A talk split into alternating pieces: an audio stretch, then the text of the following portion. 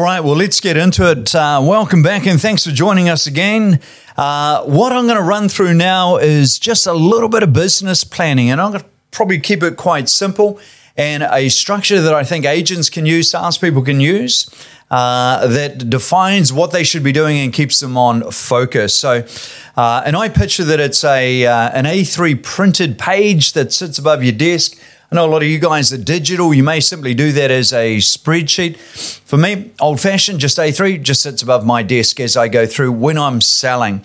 So each A3 sheet, each printed sheet, or each spreadsheet as you go through uh, is simply a month. And on that month, all I need is a couple of bits of data.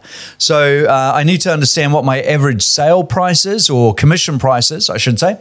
Uh, and equally, I also need to know uh, what my target is. So what I've done here is I'm just just working on a plan here that I'm going to share with uh, some of my team, uh, and it is a gross commission income GCI of 1.4 million, basically. So 1 million 440 actually, and then if their split comes off that, it gives them about a million dollars uh, before tax. So that's what I'm working on. And it's working on an average uh, com or an average commission per sale of around 30,000. To be honest, in our business, we're, we're higher than that. But if I average it at 30,000, uh, it makes it nice and safe and nice and easy. So as I understand that, I understand, I understand the end amount of sales that I need uh, to hit that number, which for these guys will be four sales a month. So now we're going to work backwards from that. Four columns as I work down the sheet. The first column, uh, as I look at it, lead generation. Next column, appraisals. Next column, listings. Final column, sales. So if I have a look at lead generation, what I'm going to do here under lead generation, uh, I am now thinking that there's two aspects to it. Uh, previously, we would have called it just prospecting. So, see if this makes sense. Doors, door knocks, uh, calls, these are connects, emails, drops, DLEs, letterbox drops, uh, and today's social media also. We would have called that prospecting, but I'm actually going to maybe challenge that a little bit and say some of that I think is purely marketing, which has a place. Uh, and the prospecting is probably uh, narrowed down. So let's start with doors. Clearly, that is prospecting. So, indoors, what I'm looking for now is I start with what I call NN. Uh, other people would say a target. What's the target of doors you're going to do per week? Now, what I'm looking for is NN, non negotiable. So I think that cleans it up and makes it very clear that you must do this and that this is a high priority for you. Nothing else is going to flow in your business if you don't do this. So non negotiable on doors. Now, I started with a number of doors or a number of connects. Difference between a door and a connect is I knock on a door, no one answers, doesn't count. I knock on a door, somebody answers, uh, I get to say hello or leave an impression on them, that counts. So there we go. That's a connect. So I always use connects. Uh, but in fact, what I'm going to do now is we're going to trial a series where uh, some agents I respect are using hours, number of hours per week that they'll do door knocking.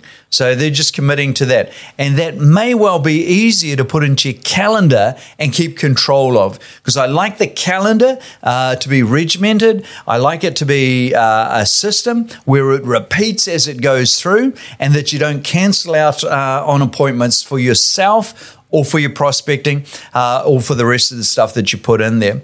So now on doors, we've got non negotiable, how many hours? This case, we've suggested 10 as a benchmark to start on. And then we've got a grid of four boxes. We know there's uh, you know 4.23 uh, weeks in a month, but that's not going to work. So just put four boxes and if it was 10 hours was your non-negotiable, now week one, week two, week three, week four in the month, I'm looking that you've put in 10 there. You must do it. Now, if I'm down one week or I'm away, uh, my expectation would be on the salesperson, do it before you go. We're not going to play catch up. When you come back, there'll be enough things to answer, call back on and, and catch up on but you won't catch up on your prospecting. So if we're away in week two, week 10, 20 hours. That's the way it looks as we go through. Now, next one is uh, calls, uh, calls per week. When I'm listening to a lot of very top agents, they're talking about 40 a day, uh, 30 a day. And I think That's really hard. I've, I've never seen that in practice, to be honest. So uh, they may well be doing it, but wow, uh, I just don't see that happening. It might be 40 a week or 50 a week. So maybe start with 50 a week. And these are purely uh, lead generation calls. So you're going out to your database, going out to somebody that owns a house that you could sell and having a chat to them or reminding them that you're there. So again, same thing. Uh, calls per week, non negotiable, 50 calls per week, connects. Uh, doesn't count if uh, they didn't answer, connects left an impression on them, reminded them that you're there. And then you've got the four boxes and you're looking to say, okay, yeah, I did my 50, I did my 50, I did my 50, I did my 50.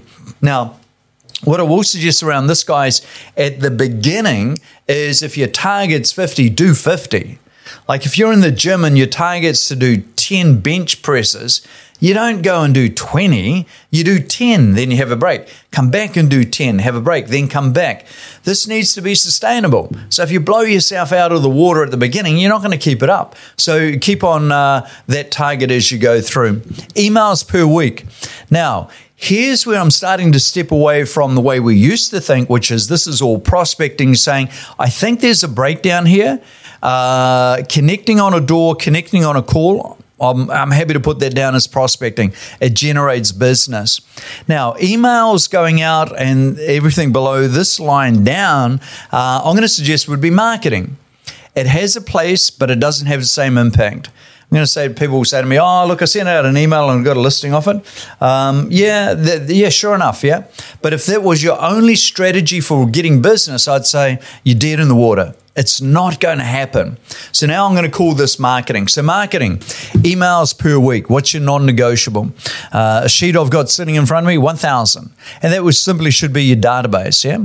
Or if you're going to have a really good sustainable database uh, and you want to be a 3 million plus GCI earner, uh, I believe your database uh, in New Zealand right now would be 2,000. 2,000 in your farm and uh, communicating with them. You'll be home and hosed, uh, your business will be sustainable uh, and it'll be quite balanced. It won't go up, up and down. So now we're looking that we email out a thousand a week. And across that month, obviously, there's going to be your newsletter for our business. It would be our e-magazine. Uh, next week, it would be your stat. And week after that, it would just be something that's quite topical about yourself. With one of the top agents uh, that I worked with, uh, his emails that went out, he said the greatest response was the personal stories when he was away doing something at the beach or away on holiday or whatever, that's where he got the greatest response and connection to people. Remembering that most of your market is not in real estate mode. So if you uh, identify that to them and have a connection with them, they'll like that and they'll do business with people they'll like. Next one uh, I'm going to put on there is social media posts, uh, and it is a number per week, and we've just gone seven. So one a day.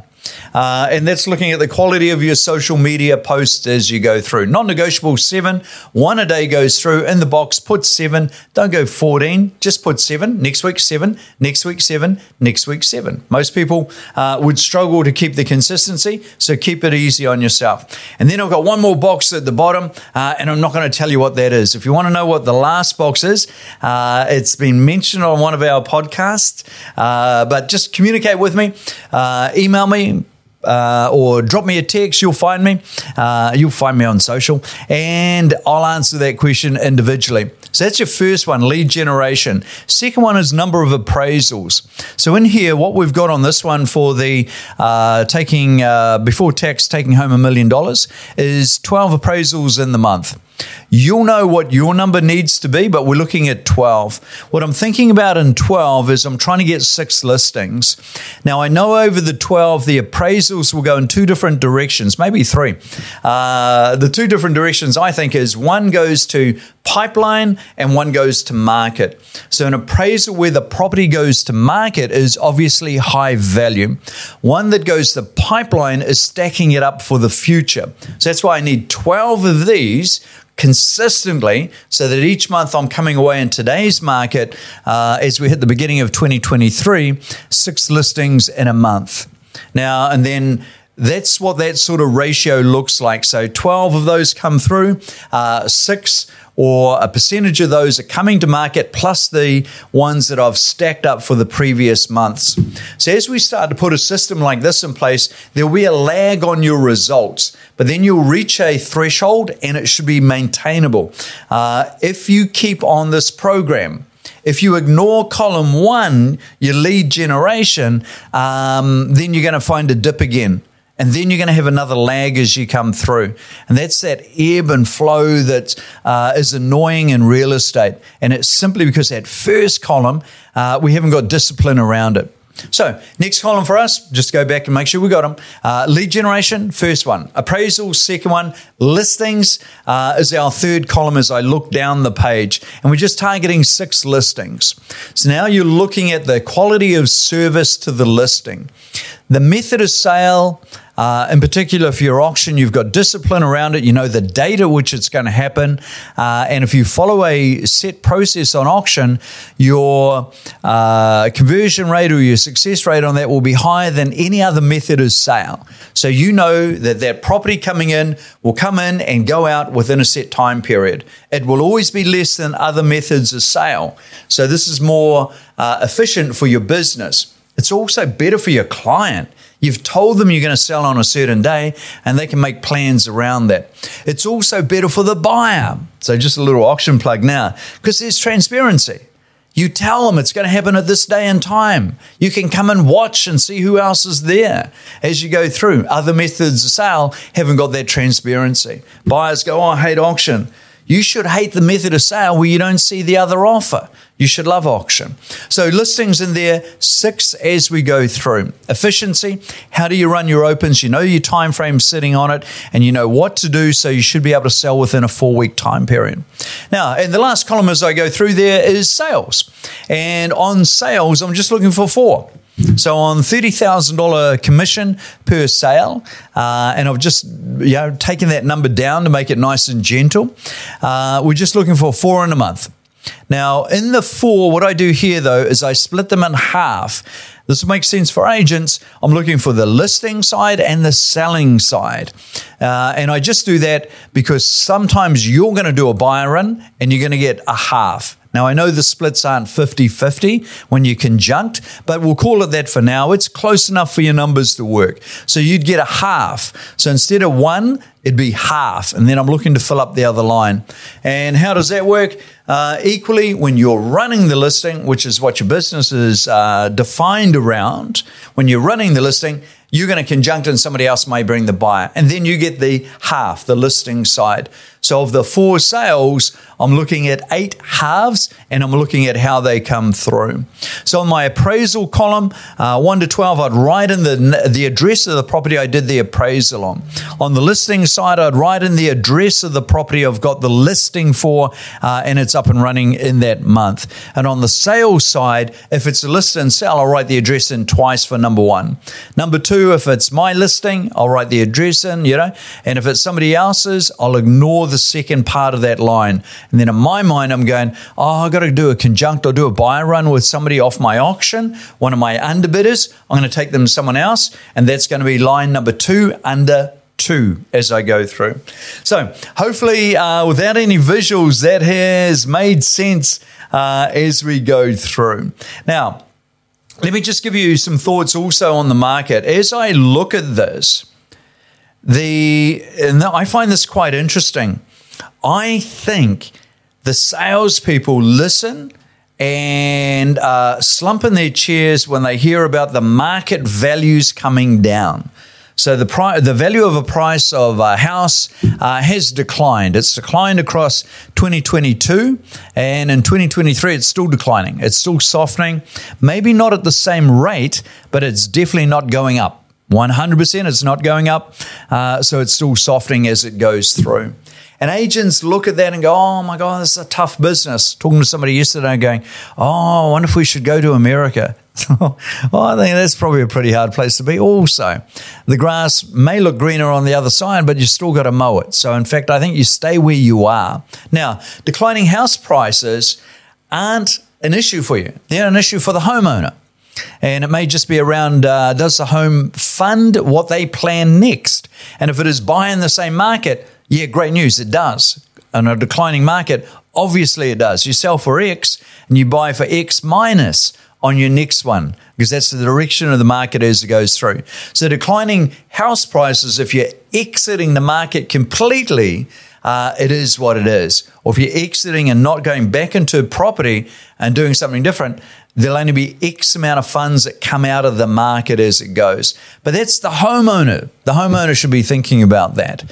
For the salesperson, the real estate salesperson, uh, the thing you're interested in the market is number of sales. Now, if number of sales are down, you need to get your number of sales up or not have them come down uh, with the market. So that's your personal market share. This is all you're focused on. I can promise you now, whatever market you're sitting in in New Zealand, there is enough for you. You just need to take it off the other guys. That's it. Um, there's no shortage of sales. That's nonsense. You need to increase your market share. Take it off the other guys so you keep it at a level that you need. And on this plan, that's for sales. So they just need to take them off the other companies and off the other agents that are worried about the market coming down. You go, I don't care. I can't influence that. The OCR is trying to influence that. It's volume of sales and number of sales. Now, as I look at that, uh, what I'm suggesting to you now is that's why you've got to have this robust plan because it's going to go back to are you doing enough work? So we're getting those non negotiables in. We're measuring everything as we go through. Addresses sitting in there, absolute detail. And in my case, sitting above your desk. So there's no hiding from it as you go. Now, once you've got those numbers uh, running consistently, you'll know if the input is enough for the output. And if it isn't, increase your input. Like if you are not going to increase your input and you're you're not happy with the output, the number of listings or sales, like you just hit yourself with a bigger stick, you know, because that's like take the dumb stick and give yourself another whack. If your input is not giving you the output you need, increase the input. Real easy. Take the market off the other guys. Improve your offering to the market so the market goes, you are definitely the salesperson and the agent to go with. And if I, uh, I'll just give you one last point, and this will make sense uh, to everybody, and I don't know what the answer is. The reason why the declining uh, value in the market isn't such an impact or doesn't have such an impact on you is in New Zealand, our commission rates are upside down. The scale is upside down. As you work harder and get the hardest dollars, the final dollars for the property, you get paid less or you charge less. Whereas at the bottom, you get the bulk of it.